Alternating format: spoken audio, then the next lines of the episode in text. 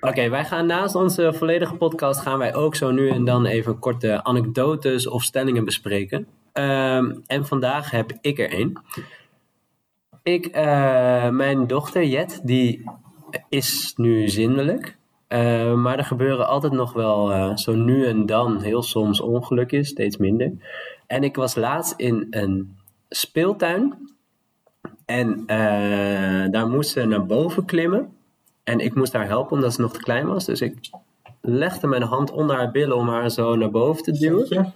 En terwijl ik dat deed, zei ze al papa, papa, papa. En terwijl ik dat deed, voelde ik zo'n heel hard drolletje in mijn hand zo komen. Zo'n klein steentje. eh, Ja, zo'n klein steentje. Maar het had er geen blote billen? Nee, door de onderbroek heen. Door de onderbroek heen. Ja, ik, ik, ik hield er gewoon met haar. Ze had een onderbroek en een korte broek aan. En ik, ik duwde haar zo omheen. En terwijl ik dat deed, voelde ik. Nee, dus geen lui, zindelijkheid. Dus voelde ik, eh, voelde ik een vol een drol. eh, een harde drol in mijn in mijn hand komen. Genieten. Ja, dat was echt heel smerig. Dat klinkt lekker. Ja, en dan ben je al te laat. Zijn die wel eens echt ondergepoept? Met zonder lagen ertussen? Maar het is tijd voor kinderen of zo. Hoe is het met koken?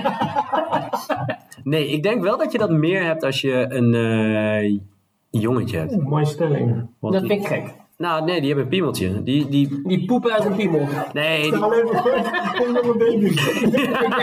Als Daan naar de wc gaat.